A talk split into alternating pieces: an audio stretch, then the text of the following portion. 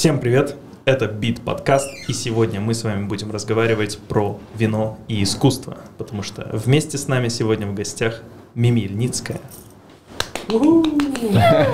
и Дмитрий Белобровский. Салют. Бум-бум-бум-бум-бум. Да, пару слов просто для гостей. Хотел бы вас представить. Не знаю, как, насколько Стоит много. Ли? Да, вот, как сократить, сократить вот этот шорт-лист ваших регалий. Итак, Мими Ильницкая mm. это художник, иллюстратор, дизайнер, да, артист, звезда. И в целом пошла. Очень творческий человек, который занимается сейчас своей выставкой «Этно-шик». Верно? Mm-hmm. Да? Можно так сказать? Да? И Дмитрий Белобровский, продюсер Марии mm-hmm. Ильницкой, верно? Бизнесмен. И совсем недавно человек, ставший винным специалистом и сомелье. Верно? Да. да. Супер. Я справился? Да, первое, о чем я хотел с вами поговорить, э, и в целом вообще мы сегодня будем говорить про вино и искусство, потому что вы люди, которые в этом разбираются, и, и в вине, и в искусстве. Э, и хотел вас спросить вообще, вот у тебя, Маш, прежде, прежде всего, чтобы сдалека начать, помогает ли вообще э, вино рисовать? А, лично на моем опыте нет, нет? лично для угу. меня. Но я, конечно, знаю мировые прецеденты, когда это действительно да. помогало и раскрывало талант многих известных нам авторов, но пока вот сколько я пробовала, не работает. Да? Да. Просто я просто задумался в какой-то момент, и это один из самых популярных запросов, что пьют художники. Потому что, если вот так подумать, говорит ли алкогольный напиток, который выбирает художник, о его стиле? Можно ли так судить, интересно?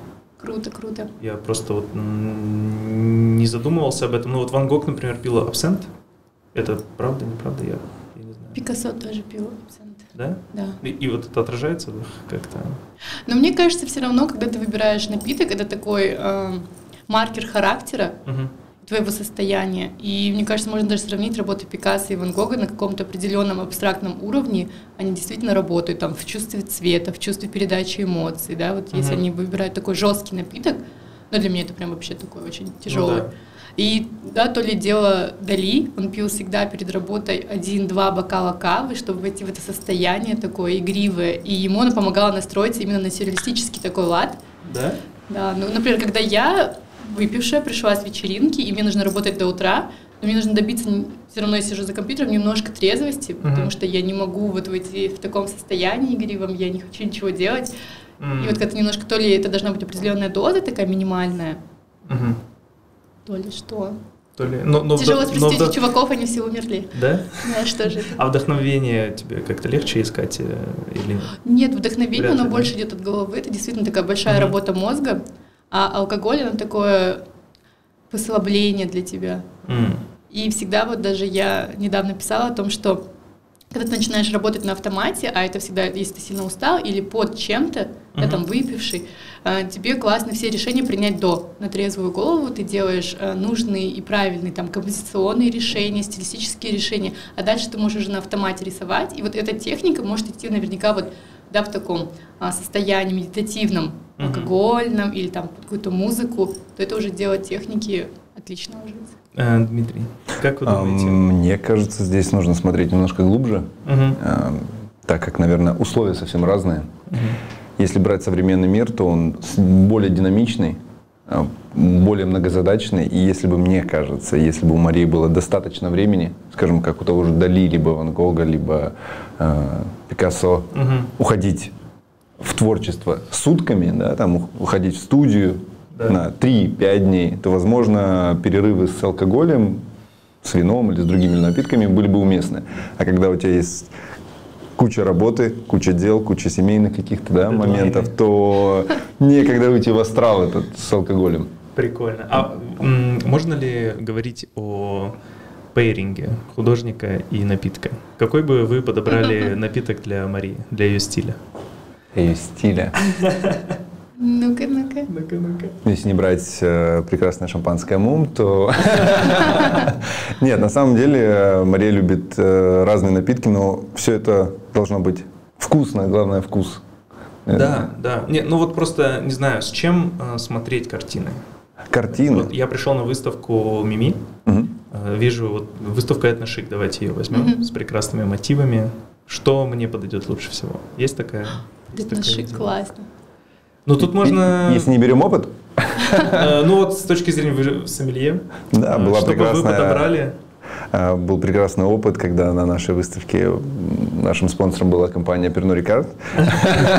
И опять маленькая реклама. Нет, на самом деле все относительно, мне кажется, бокал, стандартно бокал шампанского, бокал игристого всегда привнесет некую расслабленность при просмотре.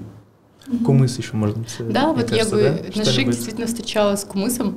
С куртом, да? Да, айран, чай, чай по-казахски с молоком. Действительно был такой класс. Но, видишь, это было такое теплое время года. Угу. Если бы это было холодное, как раз бы зашли такие напитки, согревающие, сразу тебя настраивающие на этнос. Они бы помогли, мне кажется, все равно чуть больше прочувствовать, когда ты во вкусе и визуально ты видишь да. ну, вот эти мотивы. А ты любишь чай с молоком, да? Я нет, я уже его разлюбила. Я поняла, что действительно такой очень сложный напиток. Но мне как бы все равно, чтобы вот, например, погрузиться в такую казахскую культуру или все равно там а, что-то рассказать Диме или под торт, да, на mm-hmm. больших семейных праздниках, все равно чай с молоком, он заходит. Хоть это уже после тридцати сказывается, боль в желудке, молоко, это все-таки не наш продукт. Вот, но mm-hmm. такие вот, как торт, так и чай с молоком редко, но классно заходит. Прикольно, прикольно.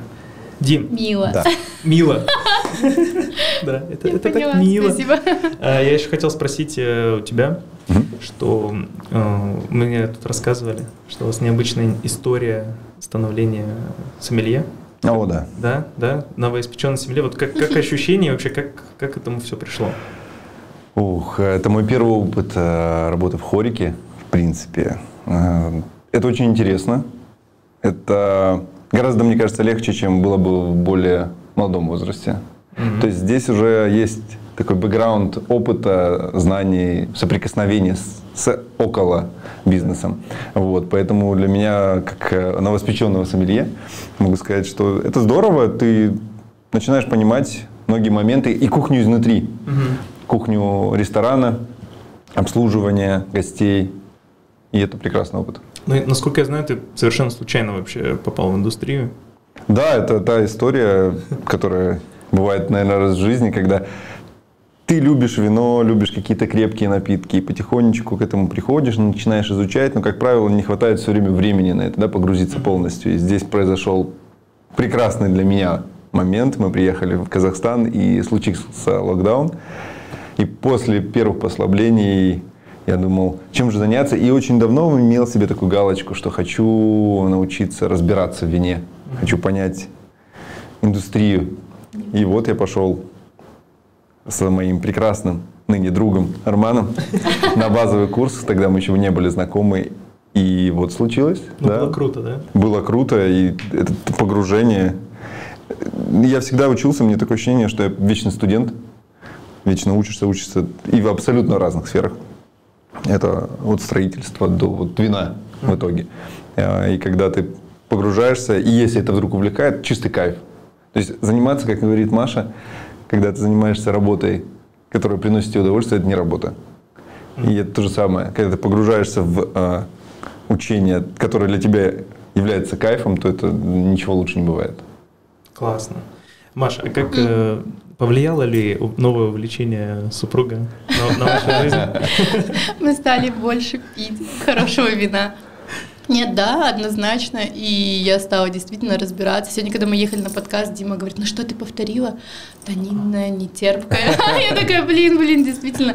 Когда ты приходишь уже на вечеринки, где большинство да, людей собрались на одну тему, это о вине или о алкогольных напитках, то я, конечно, чувствую себя большим профаном, что я не привыкла испытывать. И для меня это тоже такой интересный мир, который, конечно же, привнес э, многие изменения в нашу бытовую жизнь, э, в характер Димы. Как супруг он стал более лояльный во многом, он стал более творческим, мне кажется, потому что раньше творчество было навязано больше с моей стороны, там не надо рационализма, не нужно этих строгих правил, смотри, жизнь прекрасна, давай гедонистить, да, вот типа этого. А теперь с этим пришествием в нашу жизнь Дима сам стал переходить на эту волну такого, знаешь, какого-то послабления, особенно это круто после карантина и в карантин, угу. когда действительно это единственное спасение твоих нервов, вообще твоего состояния, быть немножко на легком таком вайбе. Поэтому, конечно, теперь, да, и я всегда, когда прихожу на тусовки уже с девочками, говорю, у меня же винный эксперт, и я вам сейчас скажу, что мы будем пить. И сама уже немножко разбираюсь, и мне это нравится.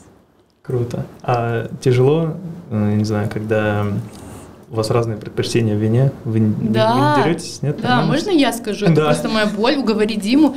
Мне очень нравятся оранжевые вина. Но он вот всячески, смотри, даже на его улыбку такую недобрую. Милую. Милую. Он пытается меня отговорить, и у нас до сих пор дома не было еще ни одной бутылки оранжевого вина, как будто вот мы обходим стороной эту тему, хотя мне безумно нравится. И я уже как бы забыла про рислинг, я уже отошла от кавы от всего, я жду. Но пока так. мой сомелье личный не готов. Оранжевое вино, вау, прикольно. А как, да. ты, как, как ты открыла их для себя?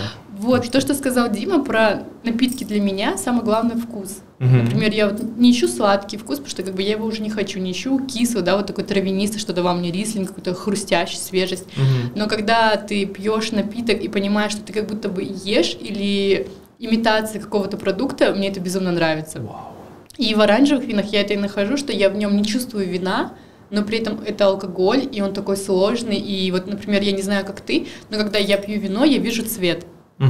И вот, например, для меня оранжевое вино – это прям вот такая целая палитра, там много зеленого, много какого-то такого странного, тяжелого красного, кармина, краплака, я это все вижу, думаю, такая, вау, вау, это круто, потому что в таких, ну, как бы простых, понятных мне винах это всегда такое желтый, медовый, да, тяжелый красный, сливовый цвет.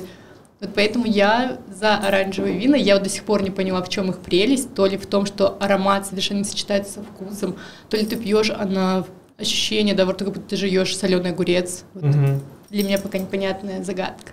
Блин, ну это на самом деле это очень необычно, потому что оранжевые вина это вообще такая сложная тема, и мало кому нравится, мало кто mm. оценивает их по достоинству, да, потому что а, они чуть сложнее производятся, не знаю, знаешь ты или нет, что они производятся как красные вина, по сути, то есть они mm-hmm. выдерживаются на кожице, и поэтому у них такой цвет получается. То есть это белый виноград, обычно mm-hmm. его убирают, как только сок выжали, а тут его как бы еще держат. Вот, и иногда еще выдерживают в различных там глиняных сосудах, например, как в Грузии делают. А в чем и... сложность? Почему оно не такое вообще? Ну, под, потому что это вот, э, вот эта кожица, она дает новые вкусы, и если мы говорим о красном вине, то кожица дает как бы фрукты, да, какие-то вот такие та, танины, вот вы сегодня готовились, да, к этому слову как раз-таки, да, то, что подвязывает, насыщенность вкуса. И белый виноград, он дает вот этот оттенок оранжевый, да, вот эту палитру необычную, и какие-то вот сложные тона, как ты сказал, вот, маринованный огурец. Да, да иногда, для меня это очень непредсказуемо, поэтому. Потому что мало кто готов к таким вкусам иногда. Mm. Иногда ты открываешь пино-нуар какой-нибудь, говоришь, блин, сейчас будет э, очень круто, сейчас будет там мокрая листва, грибы, земля, mm-hmm. что-то такое, и в итоге человек пьет такой, так, а где, где клубника? Почему мне сухо? Вот, так что это, мне кажется, очень прикольно. Почему, Дмитрий, вам не нравится оранжевое вино? Почему вы не угощаете? Нет, не могу сказать, что мне прям они не нравятся. Я разделяю этот опыт, но мне кажется, на фоне какого-то общего хайпа выпендриться, сказать, что вау, это круто, хотя на самом деле не нравится. И я хочу, чтобы люди говорили правду о своих вкусах, потому что так легче общаться, так легче коммуницировать. И когда, ну, это не относится, например, к Марии, действительно, у нее вкус очень разный. Иногда… Э, Сердечко. Нет, нет, в плане того, что иногда она ест и совмещает такие продукты, например, как на, на меня смотрели, как на дурака, когда я пил бельгийский элис со сладким, с тортом, с каким-нибудь пирожным. Что? Или я, когда зовут какие-то друзья, говорят, давайте попьем пиво с рыбой. Я говорю, окей, я возьму вина себе белого. Такие, в смысле? Сухая рыба, пиво. Я говорю, окей, вино. Мне, говорю, вот вкус пива и рыбы – это просто вот табу. Да, да. Я не могу прям… Но ты говоришь о большинстве, да, вот, вот этих, о массовой как, вот этой привычке гнаться за трендами, что да. если оранжи вошли в тренды, там если органические о... вина вошли Оранж. в тренды, люди за ними бегут. Да, да, да, да. И хотелось бы, чтобы… Вроде бы это не мое дело, но когда человек говорит, да, мне нравится, и окей. Когда начинаются восторженные возгласы о том, что вау, это просто что-то нереально. Да, это классно, это вкусно, но я любитель классики, да, и, mm-hmm. наверное, я пока, как молодой специалист вины, mm-hmm. еще не насытился всеми оттенками классики, да, то что, самое, наверное, что с искусством. Mm-hmm. Ну, короче, Арман понял, что ты домашний тиран. Мне нравится, но дома этого вина не появится. Я про искусство, пока не пройдет хайп. Человек, наверное, не пройдет определенные этапы классики, не познает ее всю, идти в современное искусство, в модернизм какой-то, да, это будет, наверное, сложно. Вау. Никаких границ. Никаких границ. Это искусство. Окей. Вино — это искусство? Абсолютно. Я делала опрос на своей страничке, да? И прям девяносто шесть процентов мне сказали, что искусство, хотя для меня это как бы подвешенный вопрос до сих пор. Это как раз-таки очень прикольный момент, потому что, например, у Кампо Вьехо винодельня, у них идея в том, чтобы как раз-таки эм, ну, задавать вот этот вопрос. Винодел mm-hmm. и художник. Mm-hmm. Насколько они коллеги, да, потому что вот, художник смешивает краски, тысячи там различных красок, да, между собой. А винодел, по сути, даже когда у тебя есть бутылочка вина, и даже если там написано один сорт, mm-hmm. на самом деле это всегда смесь. Всегда есть человек, который тысячи образцов, да, у него огромная палитра вот этих различных вин с разных участков, разных годов, с разной mm-hmm. экспозицией к солнцу. То есть хотя бы, казалось бы, один сорт, да, но на самом деле там как бы очень много других выходящих. И он пробует тысячи вот этих эм, образцов вина, да. И точно так же, как там, я не знаю, как у тебя это происходит, но наверняка ты тоже очень долго ищешь там свой цвет, да, ты смешиваешь несколько различных цветов, чтобы получить свой какой-то, я не знаю, или вот, да, вот какие-то такие вещи. И как раз-таки здесь очень такая классная параллель, что да, винодел, его итоговый шедевр — это бутылка вина, да, а вот художника его итоговый шедевр — это картина. Ага. Но конечно, если вот в сравнении с искусством и законченной работой, да, с картиной, да, насколько предсказуем результат того, что ты получаешь в бокале?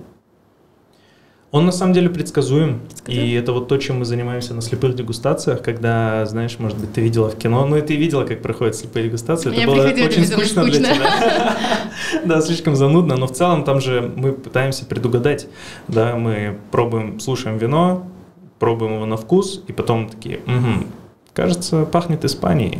Да, или mm-hmm. что-то такое. И, и, и действительно так и есть. Это вот определенный стиль, да, это то же самое, что может быть устроить э, слепую, слепой просмотр картин, например. И... Но трогать нельзя. Но трогать нельзя, да. В смысле, тебе показывают картину, ты не... uh-huh. и ты должен как бы угадать, что это за художник, да, например. И вот, например, твои работы я бы угадал, потому что, ну, я, я думаю, что вот у художника, когда есть свой стиль, ты угадываешь, ты видишь такой, о, вот это, кажется, рисовала Мими, да, хотя не, не обязательно этно-шик, а вот другие работы твои, да, для других даже коммерческих mm-hmm. проектов, ты можешь увидеть вот руку там, mm-hmm. мастера, да, или там, ну, великие художники, mm-hmm. и точно так же с вином. Ты можешь увидеть руку страны, да, вот, культуру, которую он туда заложил. И вот я думаю, что вот на этих параллелях они довольно нормально классно, сходятся. Классно. Да, у меня вопрос к вам двоим, вот мне интересно стало.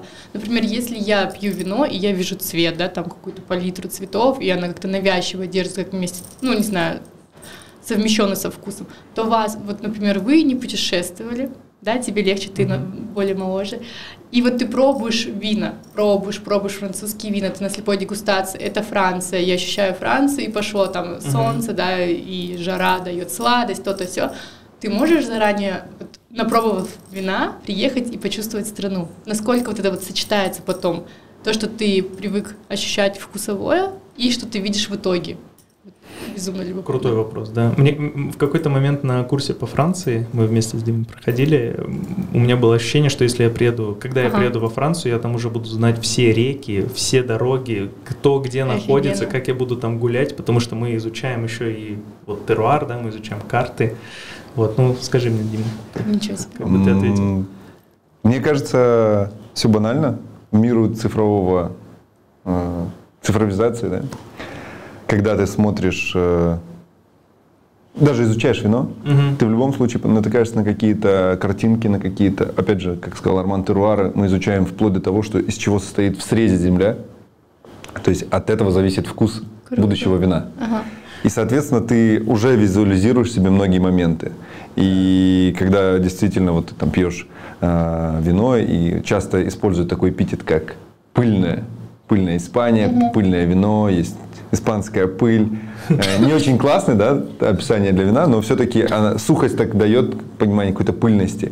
И, соответственно, все, картинки всплывают прям, ты смотришь, ага, красная почва, пески, там, виноград, лозы стоят на определенном расстоянии, потому что это все вот прям структура. Мы часто с одним нашим прекрасным другом, сомелье, винным экспертом Александром Глянцем обсуждаем это, что я считаю, что в вине, вино – это математика. Mm-hmm. То есть вы говорите о том, что вино – это искусство, а по мне вино – это такая вот высшая математика с искусством. Вино – это путешествие? В сто процентов. Сто процентов уже, да. Это телепортация? Это да. да. Абсолютно. Ну, блин, я не знаю, какая почва Все, у нас в Алмате. Все, чем вы занимаетесь на своих Мы путешествуем. Где ты был, Дима? О, я сегодня был в Армане. Да, да. Я потому что реально, я не знаю там всех рек, которые у нас здесь, я не знаю, под рукой, да, лежат, но я знаю все реки, которые... Есть во Франции, какие там виноградники, есть. Как они вообще расположены, какие там есть горы и так далее. То есть я там реально уже гидом могу быть, просто да? ходить. И, ну, мы вот можем реально уже там говорить. Здесь вот такая почва, будьте осторожны, здесь камни большие. Они как бы, офигенно. Да, и и это, далее. Мне кажется, отличный пласт для туризма. Да, если вы хотите, чтобы в вашей стране был развит туризм, делайте вино, и всякие да. классные парни будут приезжать и изучать страну. Ну, я, круто. Кстати, хотел еще вот спросить, да. я не знаю, насколько это правда или нет, потому что все говорят по-разному. Можно ли вообще рисовать вино? Мне кажется, да. Да? Есть Ты всякая дичь, вино, чай, кофе. Я не пробовала. Это потому предсказуемый что, цвет. Ну да, потому что некоторые говорили, что некоторые художники, там, просто ребят говорили, что это невозможно. Это говорит художник, это говорит, никаких границ. Всякая дичь. Да, да, никаких. Кто еще тиран в доме, да? Ладно, я тиран в профессиональном плане, но я считаю, что это такие уже как бы вкусовщина такая любительская. Да? Да. Или там, чтобы для какого-то эпатажа. Как Дима не любит оранжевое вино, так я не люблю, когда всяким рисуют и говорят, что это тоже искусство. Ну да, ради эксперимента, мне кажется, вполне. Ну это такое больше маркетинговая, да, история привлечения, да. потому что я вот последний раз, когда я это видел, рисование вином, то это было чисто вот именно маркетинговая кампания, чтобы привлечь как-то. Да, наверняка это, это на уровне мастер-класса, чтобы просто попробовать. Чувство. Да, но на уровне региона это тоже было, например, в Риохе, в Испании. У них была целая годовая большая кампания, когда они такие рисовали, делали всякие картины вином и выставляли эти свои картины там в Москве, в Нью-Йорке, в больших городах, чтобы люди как бы привлекались. Но я думаю, что технически рисовать вином, наверное. Круто. Ну и не думаю, что частные коллекционеры были в очереди, чтобы купить эти картины. Ну да, сто процентов. Это больше какие-нибудь виноманьяки, как вы их называете? Кто? Виноманьяки, вау, классно. Кто, кто эти люди, которые покупают дорогое вино, миллионы за бутылку? Как их называют? Коллекционеры. Коллекционеры. Любители вина, да. Просто, просто, просто богатые люди. Да. Просто богатые любители. Ну, мне очень нравится, кстати, я вот заметила уже сколько раз на вечеринках, особенно вот в вашем о вино и все, что относится к этим большим тусовкам с вином, когда стоит бутылка в конце вечеринки, и я такая, вау, как это круто сделано, и пару раз себя ловила на мысли, как классно на этикетках а, такие потеки вина, и ты заранее как будто знаешь, какое внутри вино по цвету, а оказывается, это все делается спонтанно, когда наливают вино, и вот уже последние капли стекают, и это все так круто смотрится на этикетках. Есть ли такие этикетки? Это прям очень классная находка. Это вообще крутая тема, которую я хотел тоже с вами на самом деле даже обсудить. Ага. Дизайн этикеток. Сейчас Дизайн это этикеток. Вообще супер развивающаяся вещь. И я знаю, что одним из результатов того, что в вашей жизни теперь есть вино, алкоголь, алкогольная индустрия и так далее, что, я так понимаю, у вас недавно был опыт, когда вы создавали этикетку. Да, у Маши в Инстаграме есть... Там, я не знаю, сторис ты эти сохранила или нет, там есть целая история, как создавалась да. эта этикетка, это очень крутая реальная история, это стоит посмотреть, это очень интересно, как, какие были референсы, да, как, как все это обрабатывалось, какой финальный продукт, там, да, ты показала там, все да. какие-то варианты, как вы к этому пришли, вот, и я думаю, что вот один из результатов, да, того, как вы, что вы связались как раз-таки с алкоголем, и вот э, Дима, как продюсер, я думаю, нашел какие-то контракты, да, нашел какие-то совместные коллаборации, совместные местные. Вот интересно ли тебе было вот заниматься дизайном этикеток? Да, вообще, если честно, я когда поступала в КазГАСА, я поступала на промышленный дизайн. Угу. Я вообще болела и горела идеей того, чтобы делать упаковку. Я обожала вот японский подход к упаковке, когда да, вот каждая грань имеет значение, каждый рисунок нанесения имеет значение в упаковке. Иногда упаковка круче, чем сам продукт. Угу. Да, и вот, ну, как бы да, у нас, да. наоборот, страдают. У нас классные продукты, оформлены ужасно, какие-то пластиковые боксы. Ты думаешь, взять все деньги и вас всех проспонсировать, чтобы это было красиво, но это сложно. И я вот хотела быть всегда упаковщиком. И поэтому, когда я делаю иллюстрации, я нет-нет грешу тем, что я ставлю их на компьютере э, в фотошопе на макапы. Как это будет смотреться на стаканах, как это будет смотреться на бутылках, как это будет смотреться на одежде. Потому что для меня вот картинка, которая вышла за грань, когда она стала уже частью быта, uh-huh. частью твоего существования, это круто. Чем ты ее созерцаешь, вот она где-то у тебя висит на одной да. стене, и туда нужно прийти, чтобы это увидеть. И, конечно, для меня этикетка на бутылке, на продукте, это прям вообще классный выход, и я тоже и радовалась, и делала кучу вариаций, как бы я вообще хотела, ну, не знаю, проиллюстрировать всю серию, но в итоге нам повезло, то, что и клиенту очень понравилось, и я обожаю этот подход, когда видят твой стиль, это бывает, мне кажется, ну, пятьдесят процентов удачи в моей работе, когда клиент говорит, мне нравится, делай, что хочешь. И вот с этой иллюстрацией было то же самое, когда мы в итоге нарисовали этого классного алматинского парня, который, конечно, брал прототип с нескольких персонажей, да, и с модели казахстанской, и в итоге Дима мне помог прям полностью срисовать образ. Когда мы приходим, и клиент говорит, ну, один только комментарий, давайте попробуем сделать его брутальным. Мы делаем его брутальным, я... Конечно, еще у меня небольшая фокус-группа среди родных, небольшая фокус-группа среди сомелье. Мы показываем, спрашиваем, как, ну, как бы вам такая этикетка пошла. И многие говорят, да, да, нужно сделать брутальным. И у меня спрашивает сестра, ты встречала вообще таких парней? Ты настолько утонченных казахов, с таким, ну, как бы, евразийской внешностью. И я сразу вспомнила тебя, и ей говорю, да, у нас же есть Арман, он такой миловидный. Ну, как бы, я делала акцент на такой, не чтобы, типа, ты, да, в хорошем понимании этого слова. Ну, например, когда ты... видишь казахского парня, это не обязательно должен быть батыр. Uh-huh. Блин, у нас настолько разные. Вот, например, я даже глазами Димы, из-за того, что он все-таки россиянин, он мне говорил, это точно казахи? Я говорю, да. Но вот это японцы. Я говорю, нет, нет, это не японцы, это тоже казахи. Настолько вот, как бы я уже привыкла отличать своих, даже в другой стране я узнаю казаха, потому что, ну, как бы это, ты его чувствуешь. И если wow. ты вот, я, например, такая вижу, ой, эти красивые люди, это точно, наверное, из Казахстана, это было в России. И она раз достает женщина-паспорт голубой, я такая, да, да, это наша. И вот глазами Димы я увидела, что мы настолько разные, оказывается.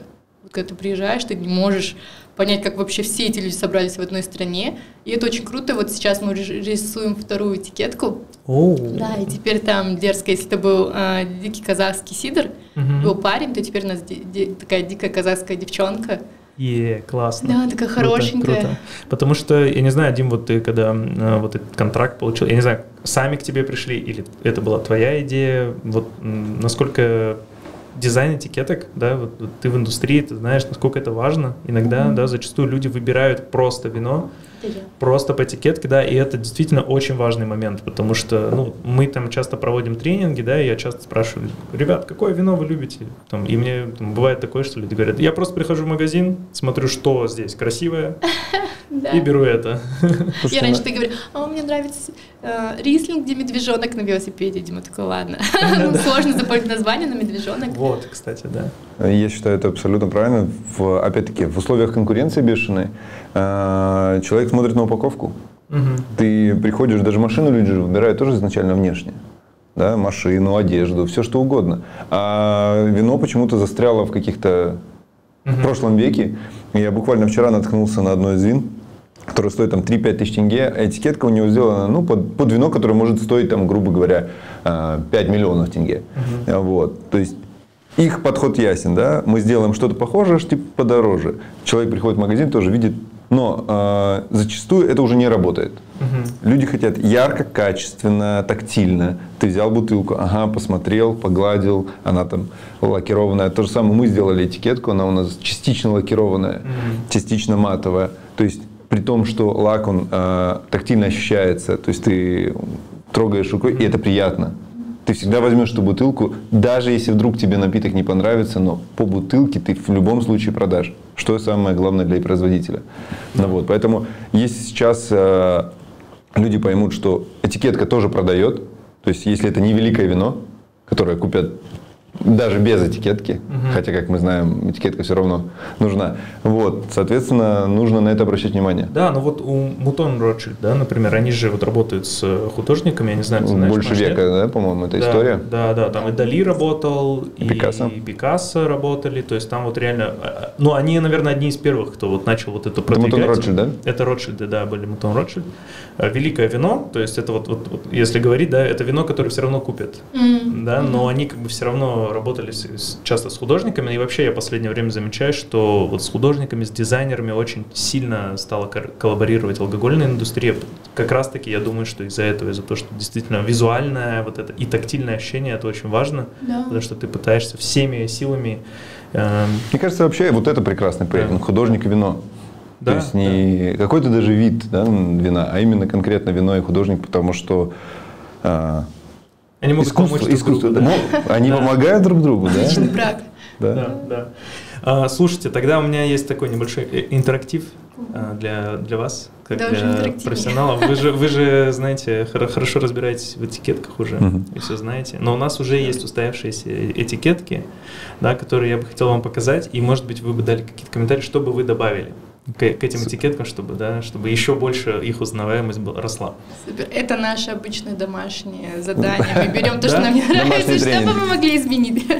Да, да. Ну, то есть есть дизайн, это все равно часто история про то, что есть устоявшиеся вещи, да, например, какой-то дизайн.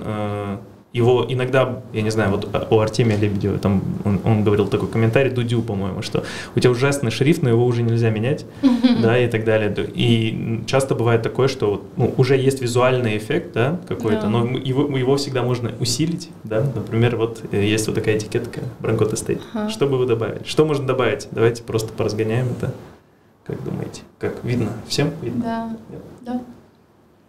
Ну, я считаю, чисто даже с графической стороны, если бы не было вообще этого пейзажа, а была uh-huh. чисто белая этикетка, смотрелась бы уже дороже. Да? Да. Uh-huh. Пейзаж, когда ты вот, кстати, это такой большой э, лайфхак для многих тех, кто занимается упаковкой. Как только ты берешь определенную технику исполнения, uh-huh.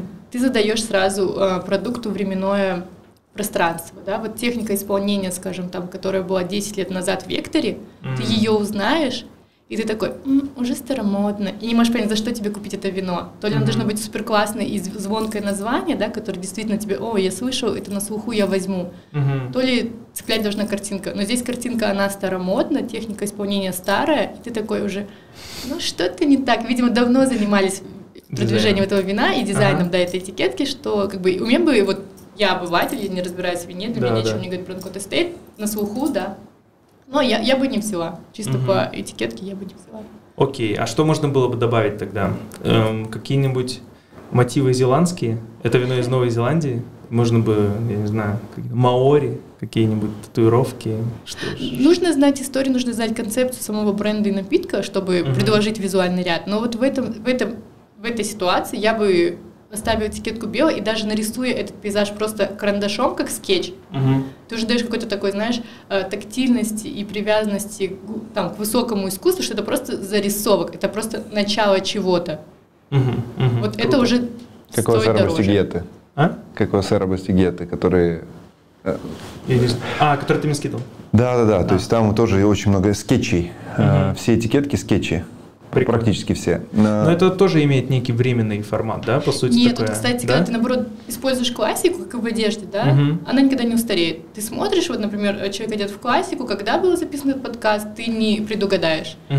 И это угу. тоже такая большая выручка, например, да, и то же самое, если здесь этот пейзаж нарисован карандашом, ты такой, а может, какой-то великий новозеландский художник сделал им скетч, поэтому это хорошо идет. Как бы здесь... Ага. Действительно, круто, можно обмануть. Круто, да. У нас, кстати, есть, ну, у Бранко Теста обновился дизайн, он ага. совсем скоро к нам уже тоже как раз там приедет, я не знаю, можно его тоже оценить. Он, Вау. Ну, вот, знаю, это вот, лучше, вот, да. вот здесь он встанет, вот так. То есть вот на этой бутылке? Да-да-да, да, на этой ну, бутылке. Это гораздо круче. И, да, я специально поэтому именно вот сначала, вот. да, такой... Да. Но опять-таки это колор-блок, да, ты видишь большой, большие моменты с голубым цветом и потом угу. яркий круг с золотом. Но это сейчас продает, и это будет круто качать. Да? Круто. Да. Потом, еще здесь сколько долго? Оно перевернуто, то есть овечка там снизу, а-а-а, да, потому что они такие, мы флипаем. А, ну, Бранкотт стоит первый, кто Совиньон Блан в Новую Зеландию привез. И они такие, мы переворачиваем игру, мы все как бы переворачиваем. А не кажется ли это тебе, идем, что это игра по наливанию? Ты наливаешь, и у тебя овца стоит ровно. Вот, вот, да, да, да. И ты, у тебя надо. Пере... Вот в этом концепция, в этом нет концепции. Ты круто, видишь, насколько да? ты сам уже оправдываешь круто сделанный дизайн. Угу. Вот это заходит, это нет. Прикольно. Классно. Да. Новый дизайн.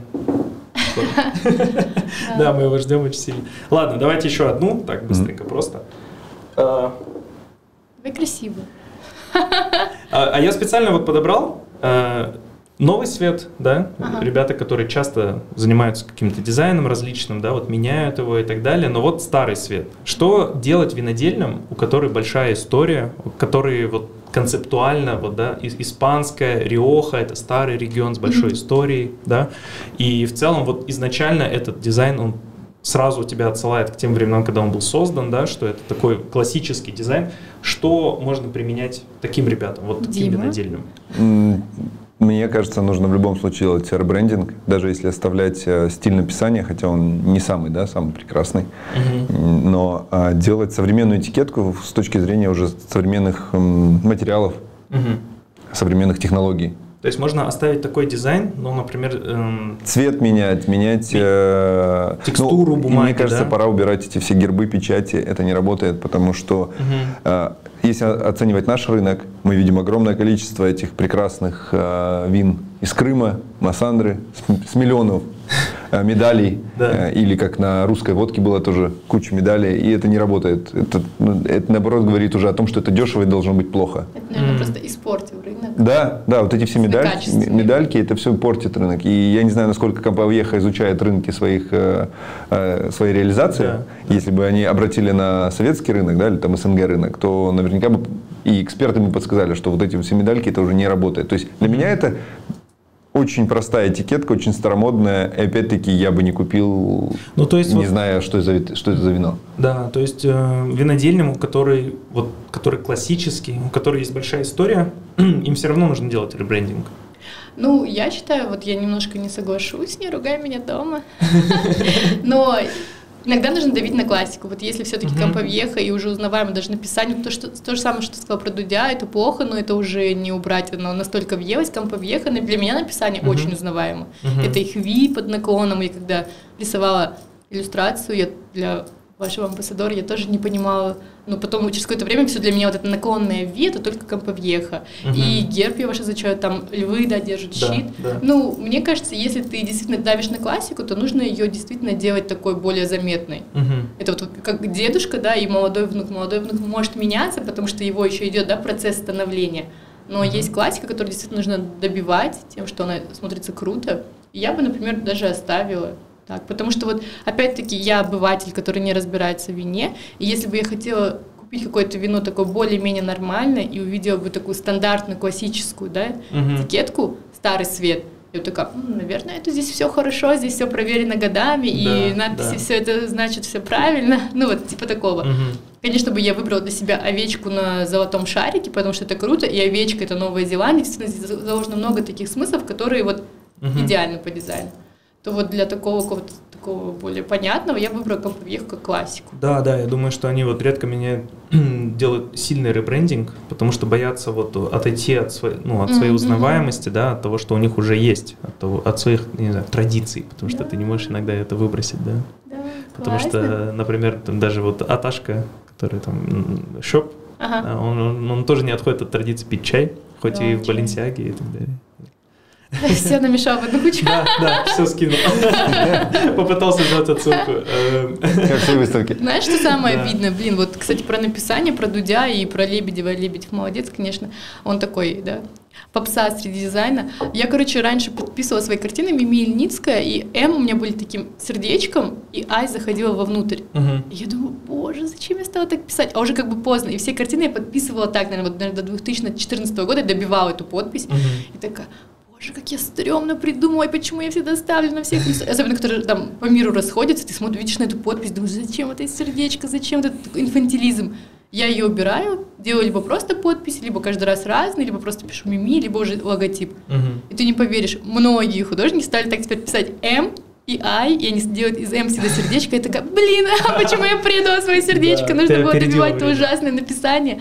Да, и вот как вот я отказалась от того, что действительно работала. Ну и ладно, это опыт. Это опыт. Не, ну логотип. Логотип сейчас теперь тоже другой, да, да, теперь клёвый, логотип, клёвый, он типа, весь космос в одном, да, шарике. В одном, да, да, да. Классно. Вот. А подскажите, есть такие люди, как, как-нибудь их называют, которые не выносят крепких напитков? Например, для меня вот эти вот все спиритс, да, которые очень тяжелые. А, как вот понять?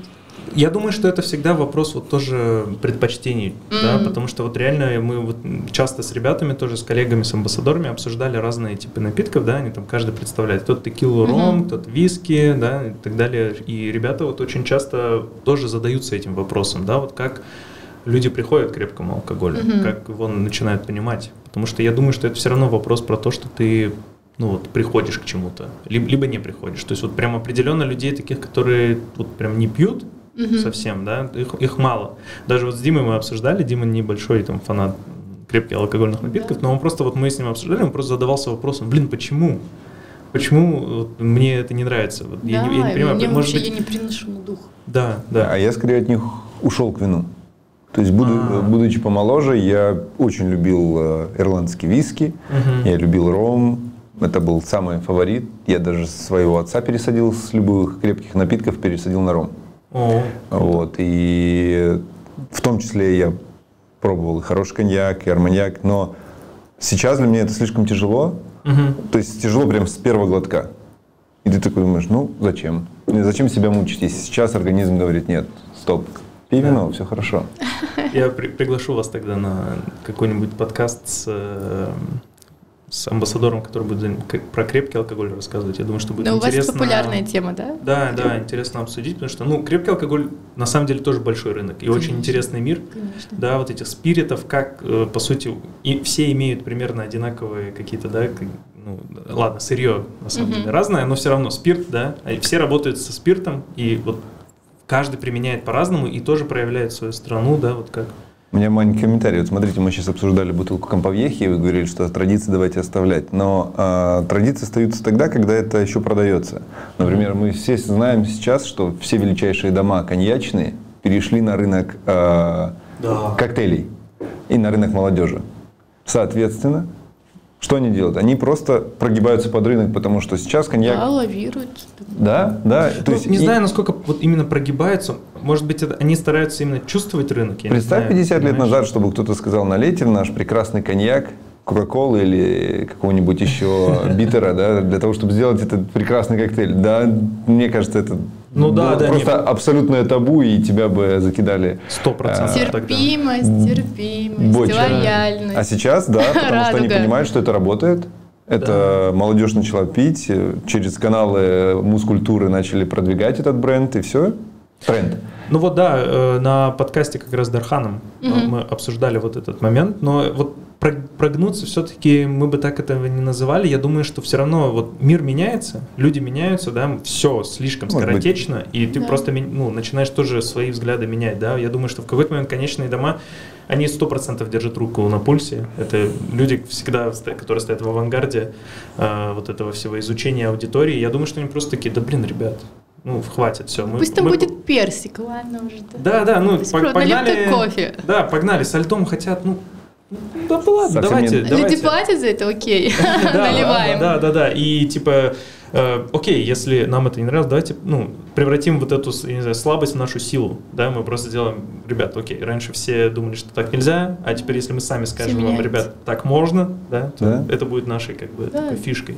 Совсем в рамках недавно, рекламы это все правильно. Совсем недавно слышал историю про то, как э, был конфликт между рэп-индустрией и шампанским домом «Кристаль». А. Не слышал? Нет, нет. Суть в том, что один из э, лиц дома «Кристаль» сказали, ну, вы знаете, вот эти вот рэперы пьют наш шампанское, ну, как бы, ну, так себе это нам. Mm-hmm. Не что очень поделать? Нравится. Что сделали? Да, да. По-моему, Jay-Z, если я не ошибаюсь, Jay-Z. Они обиделись, mm-hmm. и он купил шампанский дом, один, один из домов э, mm-hmm. в Шампане, wow. стал выпускать э, под своим брендом, или будучи, да, там, э, yeah. собственником, и пропагандировать свое шампанское, и он купил также еще коньячный дом, и у Дрэ, по-моему, они виски производят. Вот, ну, и они начали пропагандировать, ах, вы против нас, окей, мы тогда свое шампанское. Да, мы, да, да, да, будем свое пить. Да, круто, да, да, да, круто. Да. И вот, вот, да, недальновидность э, дома. дома о том, что сказал, высказал свой фи, это к тому, что про коньяк то же самое наверняка было. Но когда они поняли, что это работает и это продается, да мешайте да. наш коньяк с чем хотите, главное, покупайте. Да, да, классно. Конечно, дома наоборот сейчас такие, ребята, где рэперы? Где вы, давайте, почему... кто не рэпер? Да, да, почему у нас тут нет бутылки ваших клипов? Это не расизм, вы что, ребят, го, го, давайте делать это, да. У нас тут даже Дархан рэп читал на подкасте, да, да, Скриптонит черт, посмотрю. Зацитировал, да, так что забайтил на просмотр.